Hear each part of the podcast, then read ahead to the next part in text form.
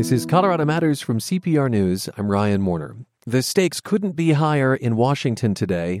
Again, the Trump administration produces headlines and tweets by the minute, it seems. Scott Horsley lives that every day as an NPR White House correspondent.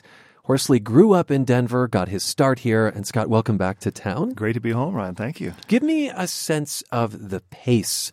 What has the last week been like in Washington? It, has been even more frantic than usual, and, and that's saying something by the standards of this administration because this is kind of a, a nonstop news feed that the White House puts on for us. But uh, even with events really largely beyond their control this week, uh, we've been we've been just running to keep up. Uh, every every every day, there's been a new development in the Kavanaugh story or a counter development, uh, and then coupled with that, we've also had the the will he or won't he uh, question surrounding Rod Rosenstein, the Deputy Attorney General who Indeed. oversees the Mueller investigation, and then Trump at the United Nations. That was that was my little be... piece of the story. I was I was assigned to uh, to write our digital coverage of the president's uh, speech to the UN General Assembly, which on any ordinary day would be the lead story and would be sort of dominating the coverage. And and uh, against everything else that was going on in Washington, it was almost kind of an afterthought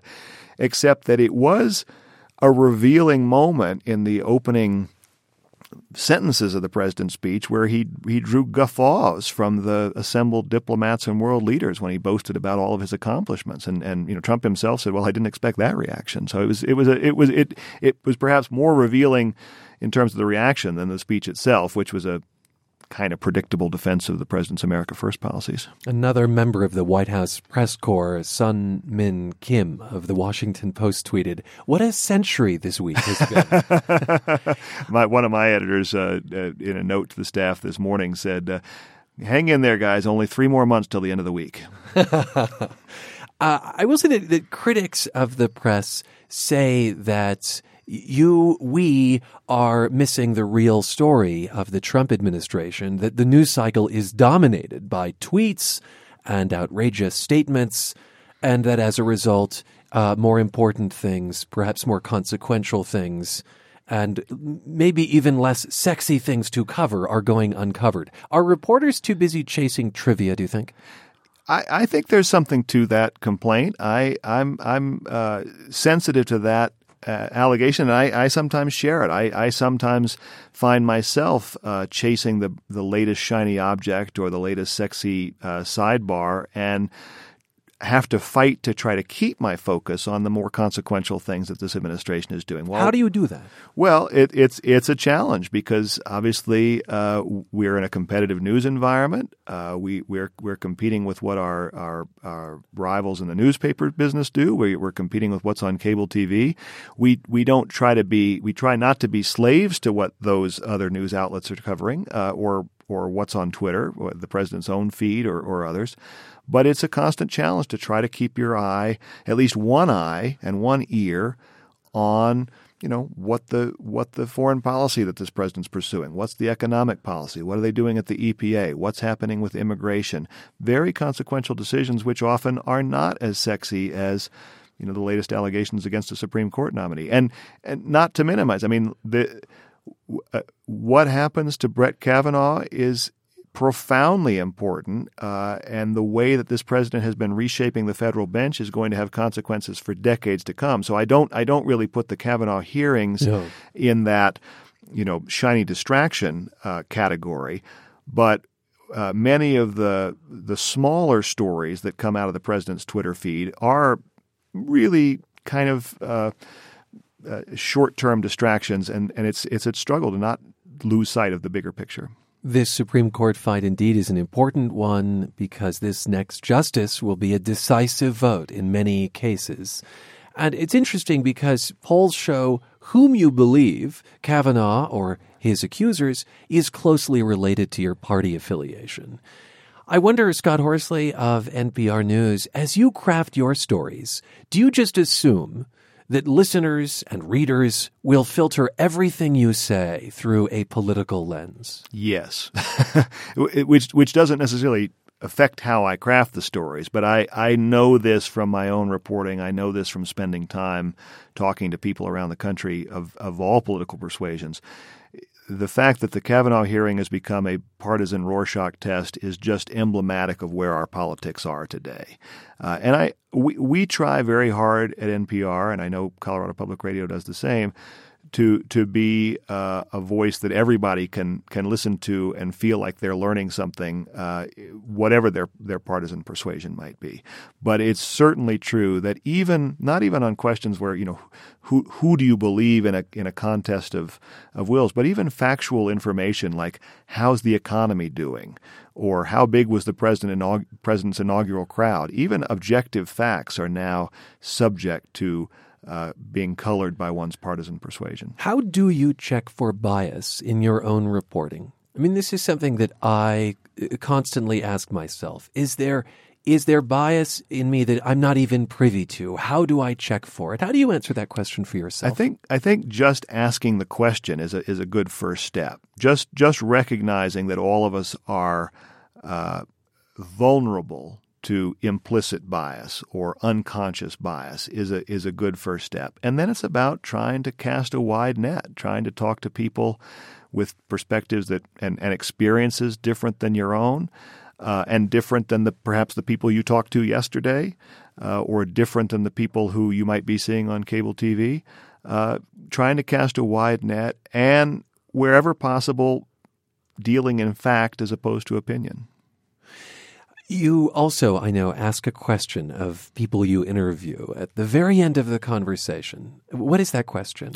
Uh, it's a, my sort of rote question to end an interview is what should I have asked? Is there something I should have asked that I didn't? Or is there is there just something you wanted to tell me that I didn't give you the opening to do so? Because I don't want someone to go away uh, from one of my interviews feeling like, well, gosh, he never really got to the heart of the matter. And I often get some of the most interesting answers to that sort of open ended question. You're listening to Colorado Matters. I'm Ryan Warner, and we're speaking with NPR White House correspondent Scott Horsley, who grew up in Denver, cut his radio chops here, and uh, he's back in town. I want to talk, Scott, about the the tension, maybe even the hostility between the Trump administration and the press. Here's White House Press Secretary Sarah Huckabee Sanders in the White House briefing room just a while back. With this sort of misinformation and lack of interest uh, that's so pervasive in the media, it's completely understandable for the president to be frustrated. John Decker. Sanders was responding, by the way, to a reporter who asked whether the press was the enemy of the people, as, as the president has stated. Uh, now, here's Trump himself uh, flatly refusing to take a CNN reporter's question. CNN is fake news. I don't take questions from CNN. John Roberts of Fox. What are the dynamics in the press room? Help us understand what journalists are trying to achieve, good or bad, and what the press secretary is. Well, sadly, a lot of what you see on the televised press briefing from the White House, and, and those have become rarer and rarer as the months have gone by. But unfortunately, a lot of that is kind of performance art. It's not necessarily a legitimate give and take where the reporters ask questions and the press secretary provides answers. Is that because it's live? It's because it's on television, uh-huh. and so it's an opportunity for, on the one hand, Sarah Sanders to score points uh, and and get her message out there, and oftentimes. The, the message of this White House is deliberately designed to undermine the independent press corps. And I will take some responsibility, or, or, I think the press corps has to take some responsibility for sometimes asking questions which are really just designed to showcase the reporter being tough or being adversarial and not really necessarily designed to to elicit an answer. I, I'm not sure what the answer would be to does the president believe the press is the enemy of the people? I mean that, that's that's a provocative sort of sh- showboating question, if you ask me. I think you're, you're, our time would be better spent asking for explanations of, of policies or actions that this administration has taken.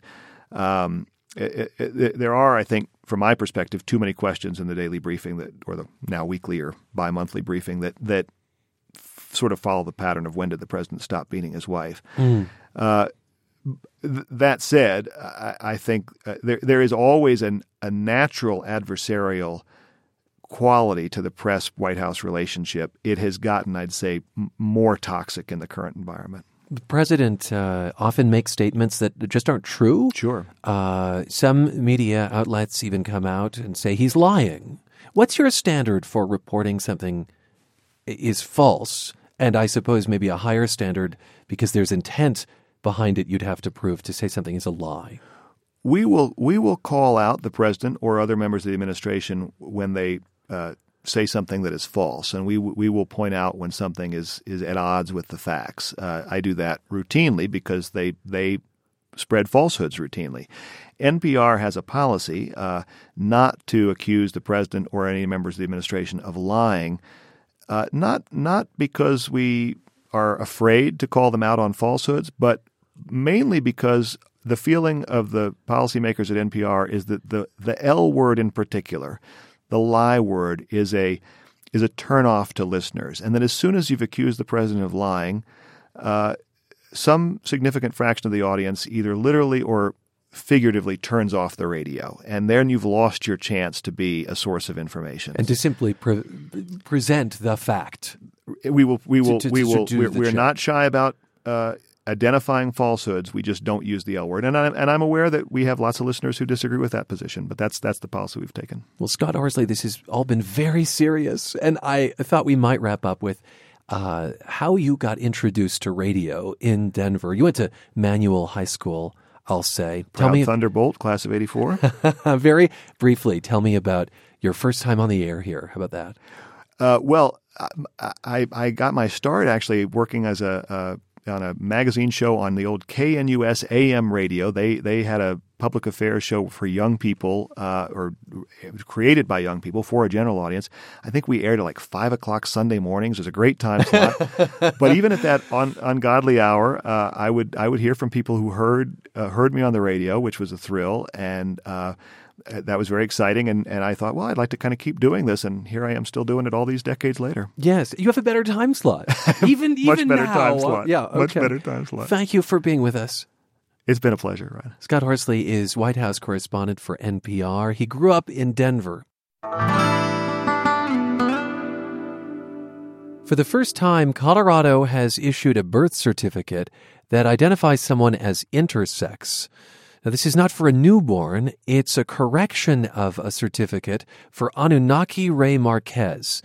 Marquez prefers the pronoun they, and they are only the third person in the country to receive something like this. Marquez joins us to talk about being intersex and the difficult task of getting that reflected on their birth certificate. Anunnaki, welcome to the program. Thank you.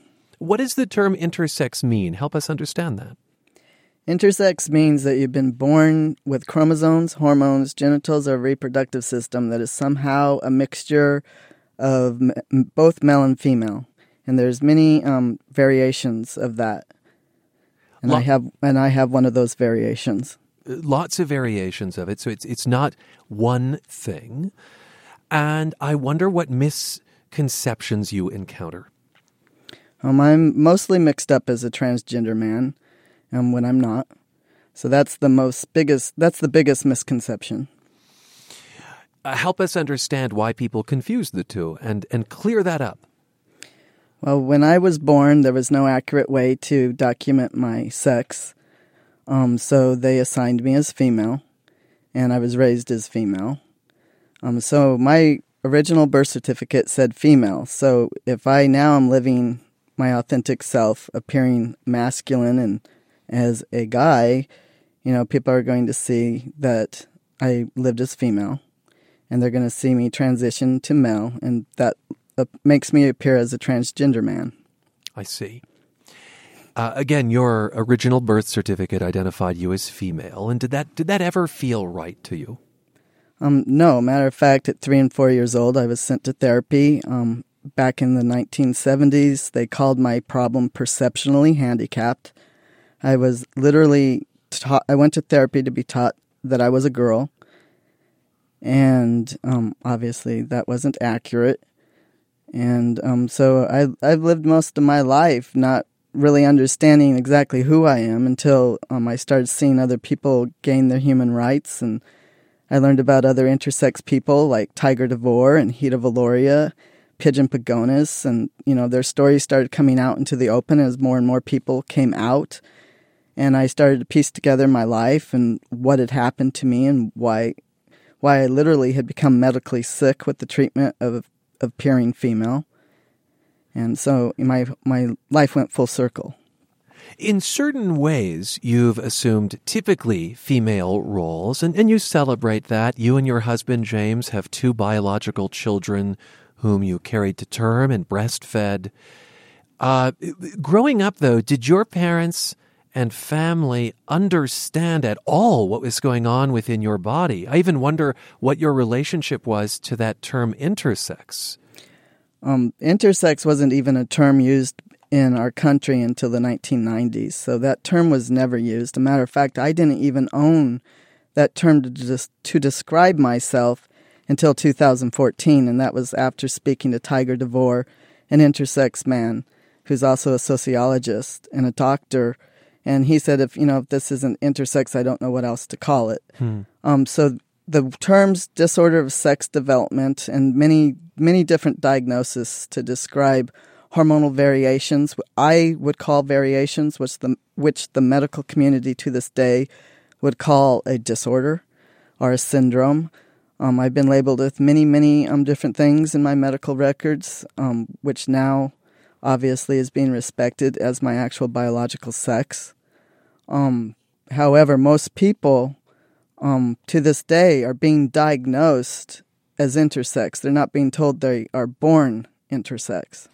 D- diagnosed, which implies some sort of condition or disease, as opposed to you are intersex, exactly. uh, and and declaring that from someone's birth. Exactly. And and that's mm-hmm. really the distinction you want to make, and the fight you've had to fight. Absolutely, mm-hmm. yes. And and it was thanks to Sara Kelly Keenan, who became a dear friend of mine. She was the first in New York City, and she happens to be a paralegal as well, so she knew how to word things. You know, so I went to my doctor, and here here lies the problem. I now have a doctor that has been taught to diagnose this, and now I'm asking him to honor that this is my biological sex. Uh, let me mm-hmm. just say, Sara Kelly Keenan also got an intersex birth certificate. Do I have that right? Yes, she yeah. was the first in New York City, the first in the country. And that was really an inspiration to you. So, oh, what absolutely? What did it take to get an intersex uh, phrasing on your birth certificate from Colorado? Help us understand that. Well, the first stage is you have to go to your doctor and you have to persuade them to agree that this is your biological sex. And obviously, that's very subjective. Lots of doctors aren't going to agree.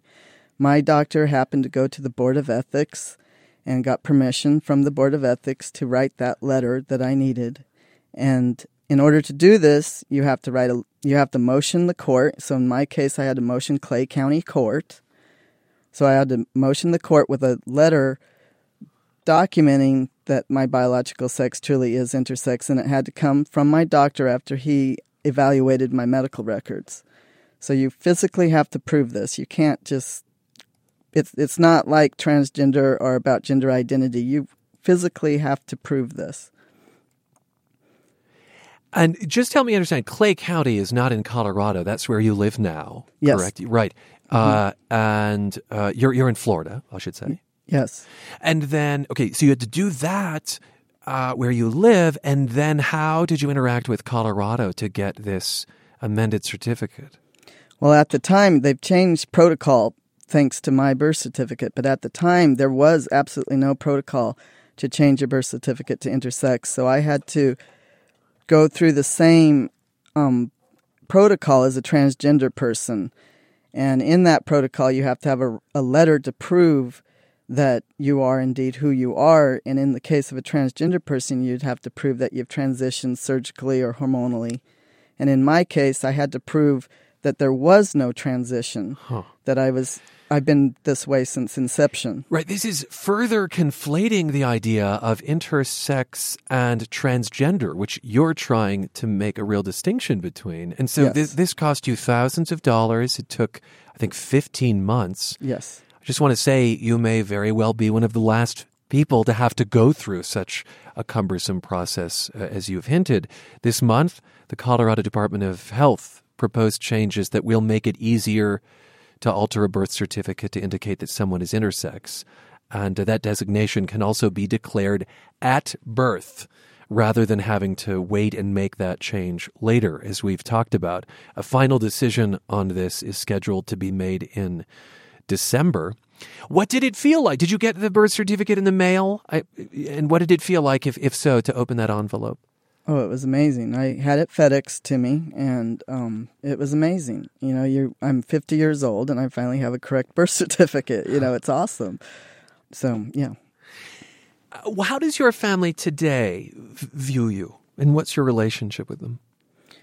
Um, my since I did change in my appearance from female to male, um, my kids call me Vader, which is German for father. Um, my husband, I like to joke, has been kicked out of the gay closet he didn't know he was in. um, I, because you present to many as male. Yes. Uh, without people knowing my story, I just look like an androgynous, uh, piratey looking guy. piratey. Yeah. Okay. Because I don't cut my hair, you know. So. Uh, but your husband has has stuck with you and uh, is fine with this with this change. Well, he always obviously he was obviously with me, you know, for, for 29 years. So my body hasn't changed. I've never had surgery or anything like that. So he knew that he was with the person that was different. At the time, we weren't using the word intersex. You know, so he was obviously okay with that. It was quite a transition for both of us in order to accept the social changes that go with appearing as a gay couple because obviously, you know, there's a lot of prejudice. Well, thank you so much for explaining this to us. We appreciate it. Thank you.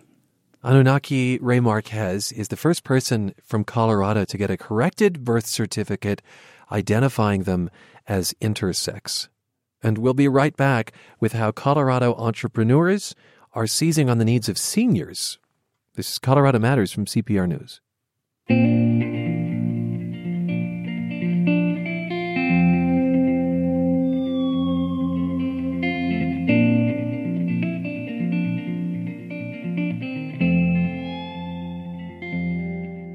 This is Colorado Matters from CPR News. I'm Ryan Warner. There will be more seniors than children in this country by 2035. And by 2050, the population over 65 is expected to double. That has entrepreneurs seeing dollar signs in new products that meet seniors' needs. The so called longevity economy is the subject of the Disruptors today, our coverage of startups in this state.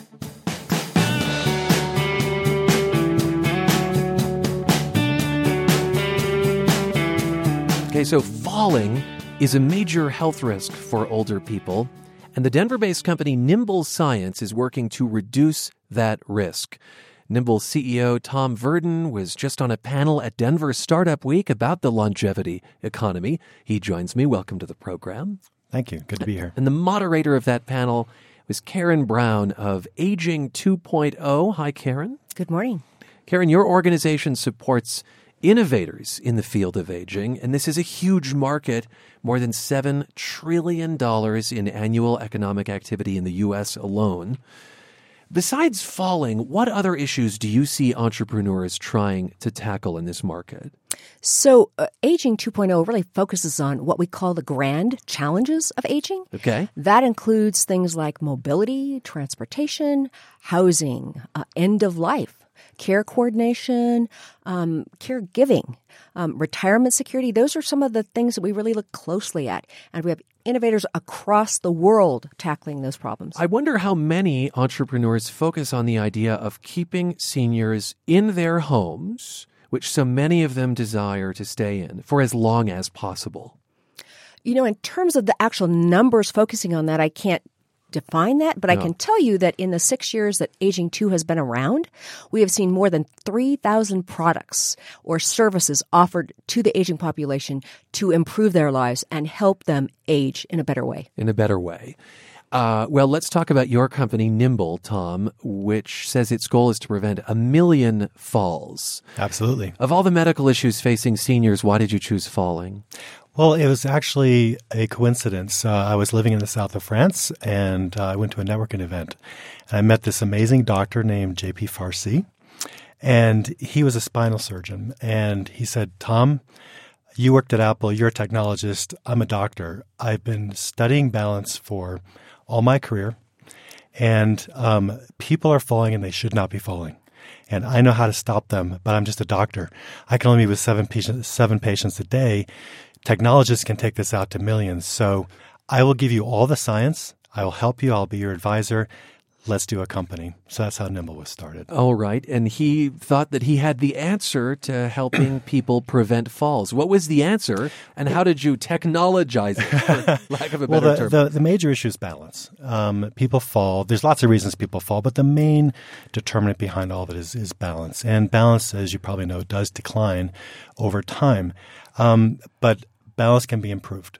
And what he had come up with is that uh, if you do exercises that include your brain and your body, uh, so cognitive problems as well as physical exercises like standing on one foot while you're doing trivia or math problems or something, it actually um, that dual tasking approach literally rebuilds the synapses in your brain that you used when you were younger, improves your balance, and uh, and allows you to be more functional and reduces falls. And so you have developed uh, an app, uh, can I use the word software, that helps seniors with these kinds of exercises? Yes, it's a smartphone smartphone based system. Now, it is not all necessarily for the senior, him or herself, because you don't necessarily want someone who's vulnerable practicing this alone.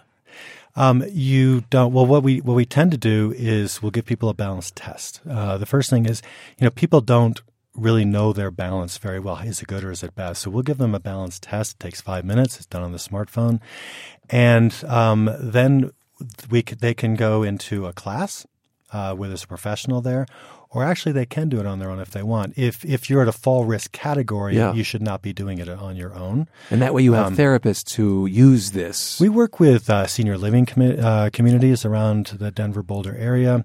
Uh, we work with uh, aging groups and uh, some of the healthcare providers here to make sure that the test is, is administered by a professional and they, they work on this in a, in a safe environment. Okay, give me an example here in the studio of, of what I might do to test my balance, or, or and and like a, a, a trivia question that would go along with it, just so we can experience this. Okay, well, so we use the um, the foundation is the CDC STEADI protocol, and there's three things you do. One, you test for st- stability, which is basically um, going from uh, half tandem stand, which is your feet next to each other, to a tandem stand, which is like standing in a line, Okay, to a one foot stand. Okay, Okay, and so we make sure that we know how well you can do that, um, and we progress you through that. Okay, so if you're standing on one foot, and then I might ask you uh, some trivia questions or some, like what?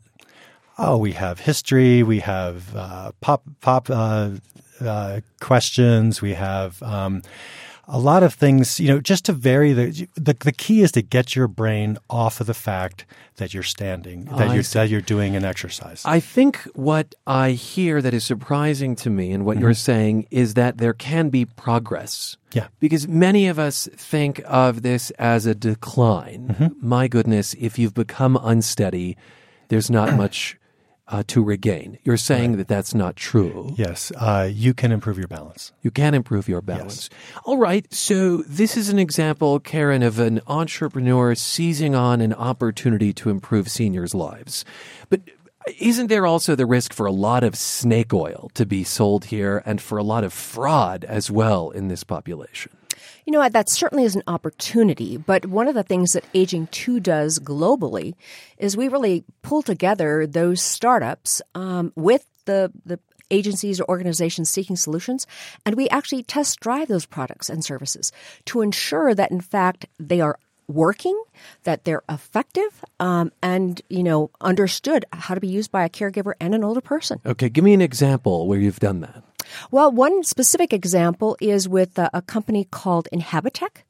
Uh, Inhabitech is a it's really designing a smart home that detects health changes, patterns in the health, and we actually connected them with an organization called Eaton Senior Living, and they actually are deploying their product in six seniors apartments and tracking the data and comparing the data with actually what's happening in their life. So, what would it detect in a change in my life that would uh, presumably what alert a healthcare professional or a family member or something like that? One very specific example that they showed us during Denver Startup Week was the difference between someone who was having signs of dementia and someone who did not have dementia. So your home could actually detect that in you? The sensors were actually able to detect changes in patterns that definitely led you to the conclusion that, you know, this is the erratic performance or, or life of somebody who has dementia, unable to sleep and wanders. Do you assume um, that seniors may have struggles with technology, Tom, as you were developing an app, for instance? Did you make that assumption? And do you find that to be true, or do you find that to actually just be an assumption people make? Yes, they have struggles, but the struggles are declining. Um, one of the things when we started the company four years ago, the the uh, penetration of smartphones was about thirty percent. Um, now it's the studies show it's about sixty five percent. So um, seniors are using smartphones. They are using apps, using it for Facebook. They're using it for email, things like that. They're getting more comfortable. However, um, you have to really make sure that you design a user interface to be very focused on what a senior is comfortable with. You, uh, they may not have the best eyesight, so larger buttons, can't press the wrong button. Make sure it's a very fun and accommodating interface, and uh, that goes a long way.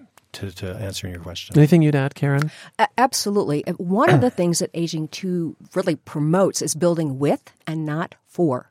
So every one of mm-hmm. our, our pilot programs, we are integrating seniors into the actual testing so that they actually get to provide direct input on, you know, more of this, less of that. Um, and really help design a product that they'll use. You're listening to Colorado Matters. I'm Ryan Warner, and the longevity economy is the subject of the disruptors today, our coverage of startups in the state. We are talking about how entrepreneurs are looking at the growing senior population and solving some of their problems, including their risk of falls. And Tom, let's circle back to Nimble and what you have found about your ability then to reduce falls. So we've tested the product uh, in a number of settings, and we've seen that um, balance scores in about uh, six to eight weeks will go up by about 30%.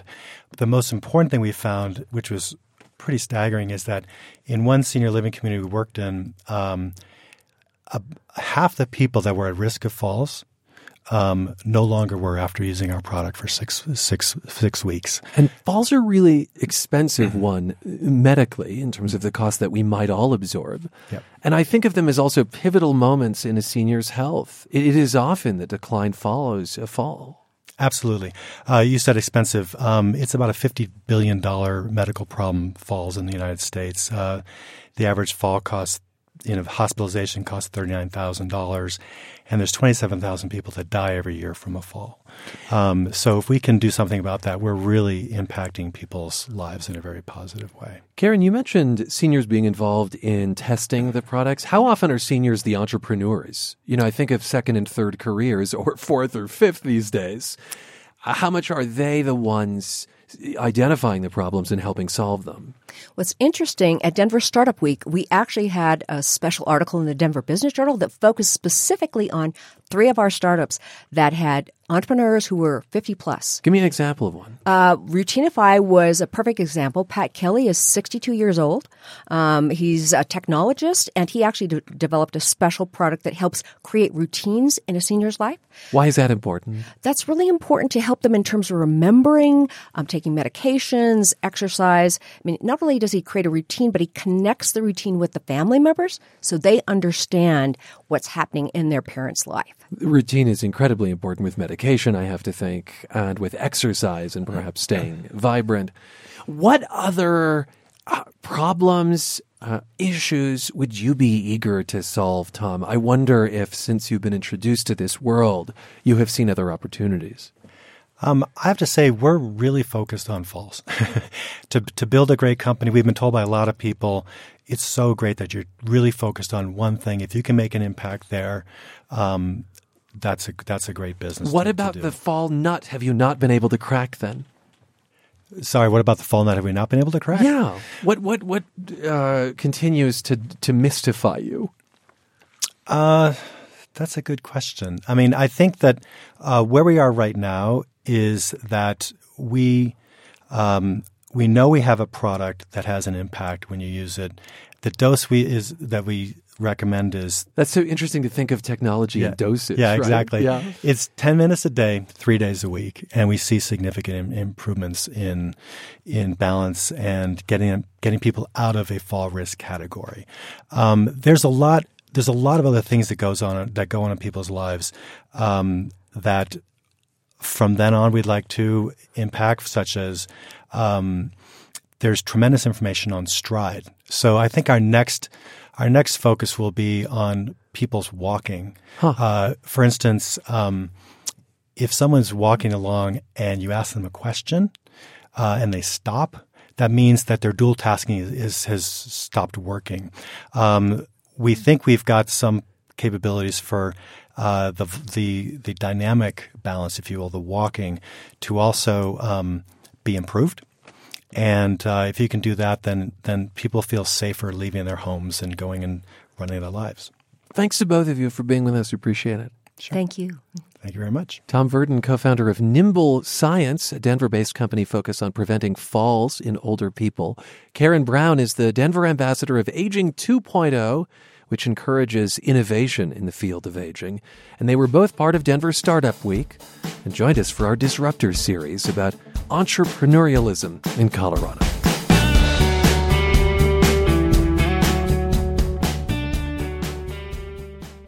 Something creepy and crawly takes place in southern Colorado this time of year. Tarantulas appear en masse, scurrying across highways and up walls. Arachnologists Paula Cushing of the Denver Museum of Nature and Science and Brent Hendrixson of Millsaps College in Mississippi are here to tell us what these big hairy spiders are up to in that part of the state. Welcome to you both. Thanks, Ryan. Thank you. I also see you've brought some friends with you. Do you want to just quickly introduce the other guests in our studio? Sure, I'll let Brent introduce the little boy he brought. Yeah, so I was driving up uh, from Mississippi earlier in the week, and on Tuesday morning, just north of Lamar, found this little fella. North of Lamar, Colorado, North of Lamar, Colorado. the southeastern plains. Um, and uh, this is a male, like typical sort of big brown tarantula. Okay. Sometimes called uh, Oklahoma or Texas brown tarantula, one of the most common species in the United States. and, uh, and he is he. You said Yes, is he. walking uh, from hand to hand as you manipulate your hand one in front of the other. that's right. And did, did you have a guest? I did have a guest, but I almost got into a traffic accident and she was in the car and she got she rolled and so she got a little traumatized and she doesn't want to come out of her little But who is she? Who is she? She's the female of the same species. Okay. So and I've had her for about 10 years. So they are very long lived. Oh my mm-hmm. goodness, the longevity. Okay, we have to answer the question what these tarantulas in the wild are doing in southern Colorado, why they are moving about. How do you answer that question, Paula? So what they're doing is the males are maturing and they're leaving their burrows, their natal bur- natal burrows, and they're wandering around looking for love. So, the males off, are looking tar- for tar- the females. Tarantulas uh, burrow in the ground. Right. That's the first thing to understand. They're not web weavers. They're not web weavers. Okay. They do make silk, but they're not using the silk for prey capture. Well, forgive me for interrupting. I just wanted to clarify that. And why are they leaving their burrows? What What is their aim? Right. So their aim is love. Is so love. the males are looking for females, and we don't really know how they're locating the females. The females stay close to their own burrows. They don't leave, and the males are wandering around looking for the females. And they're probably following sex pheromones, wouldn't you say, Brent? Yeah, I think so. Um, you know, they're, they're they're they're sort of in mass, walking around these highways, finding fields, f- coming across silk that might be on the ground near burrows, and they'll stop and they start strutting. They start bouncing around, slapping their legs, uh, trying to get the female's attention. But we don't know how they're finding them initially. So the, the females weave silk. Yes. Okay. The males do not. They all do. They, They all, all use do. they all use silk. So the males, But they're as not wandering- webby. They're Right. they're webbing around their burrows. So Ah. they're they're they're covering the walls of their burrows with silk, and there's silk extending out of the entryway of the burrow. And that silk that extends out of the entryway probably acts like trip lines. They they don't have very good eyesight, so the spiders are using those silk lines that extend out of the burrow to feel prey, insects that are walking past. Is it possible the female mistakes the male for prey then? Yeah, that can certainly happen. Okay. uh, especially at night. That they're usually the males are usually out wandering around um, at night, at least for this particular type, and they are sensitive to any vibrations that are near the burrow entrance. And if the male doesn't give the female the right signals, she can easily. You know, interpret him as being a prey item, and and we'll we'll we'll eat him. So he's he's basically singing a silk song to her That's that is right. very different vibrationally than the vibrations an insect would produce. Mm-hmm. So she can tell that it, it's a male and not food. But this is a perilous journey for the males because, as you say, they might be crossing roads, Brent. That's right. And I imagine that there's a, a fair amount of roadkill. Is there? And, the, and there's and there's there's danger to arachnologists That's, that's right. who are In fact- collecting the in tarantulas fact, crossing when- the road. Yeah, when, when I picked this little guy up, or well, I guess he's not so little, um, 30 mile an hour winds coming out of Lamar, north, out of north winds, and I ran out there to pick him up on my hand, and the wind blew him off my hand.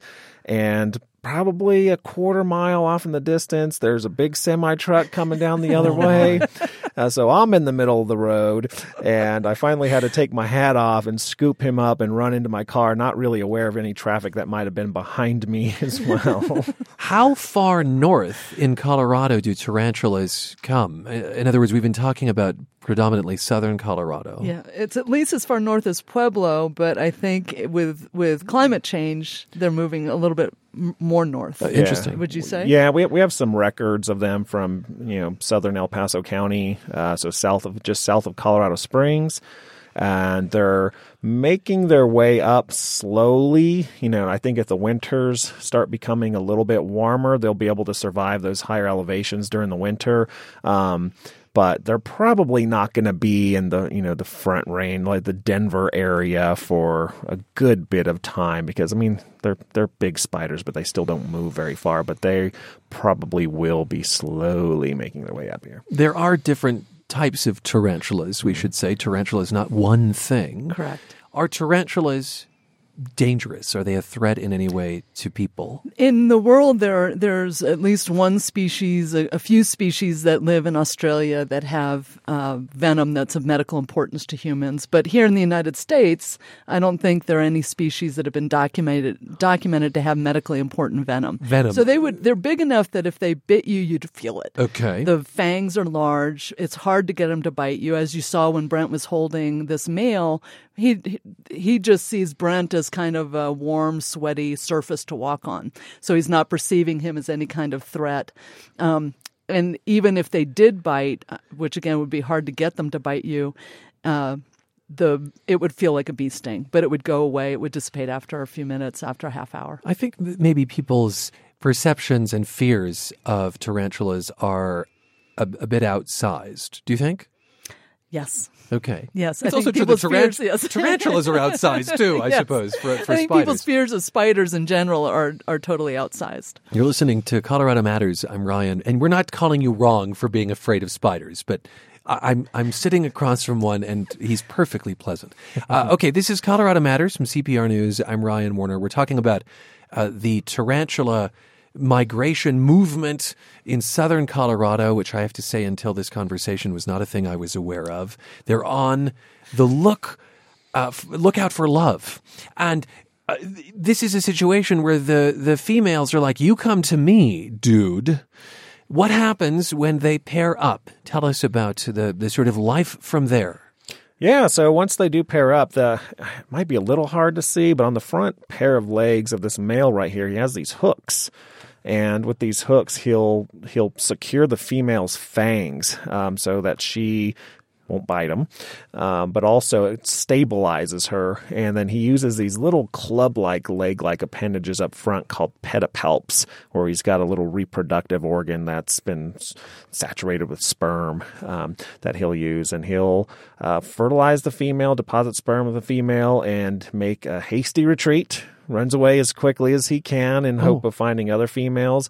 Sometimes the female will end up eating him, which isn't such a bad thing for him, contributing to, to, to the female. Um, but he'll continue to, to wander around until he literally wears himself, you know, to pieces. Uh, I see. So one male may impregnate many females. Sure. And they, they don't hook up and sort of raise the family, leave it to Beaver style. That's No. not that's No, not the absolutely not. tarantula No. way. And the, and in the world of spiders, females tend to have the advantage size wise. So Mm-hmm.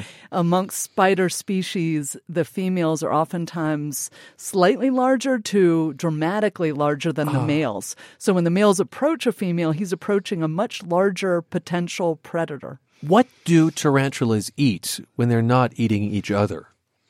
Well, they'll feed on any sort of insects. You know, the females hunker down their burrows at night. They'll come out with their little feet sticking out the burrow entrance, and they're waiting for anything. So crickets, grasshoppers, um, you know, small centipedes. Um, it's even been documented that they, they can take small vertebrates, small you know frogs, and oh, other really? types of things as well. Absolutely. My goodness. Okay. Paula, you've led something called the Colorado Spider Survey since 1998, and you've worked with volunteers and other scientists to collect tens of thousands of specimens, Yep. creating a huge online database. How are tarantula populations in Colorado in general? I know you made reference to climate change as changing maybe their range. That's a great question, and I, we don't really know the answer to that. So Oh. even though spiders, tarantulas, those arachnids are incredibly species diverse group. There's over 47,000 described species of spiders on Earth. There's only about 600 professional arachnologists in the world to study these animals. So we're still kind of behind the times in figuring out how healthy the populations are, even what species exist in different areas. So we're still at that level of documenting species diversity, figuring out what species live here in Colorado. So we don't really know how habitat uh, degradation, how climate change is really affecting these populations. that is to say, there there may still be spiders to discover in Colorado. Oh, to docu- absolutely. oh, absolutely. In fact, one of my volunteers just yesterday was trying to identify a, a spider, and neither one of us could identify it to one. We know what genus it was, but we couldn't identify it to a species, and it's very likely to be a species new to science, and it was collected in Montana. Huh.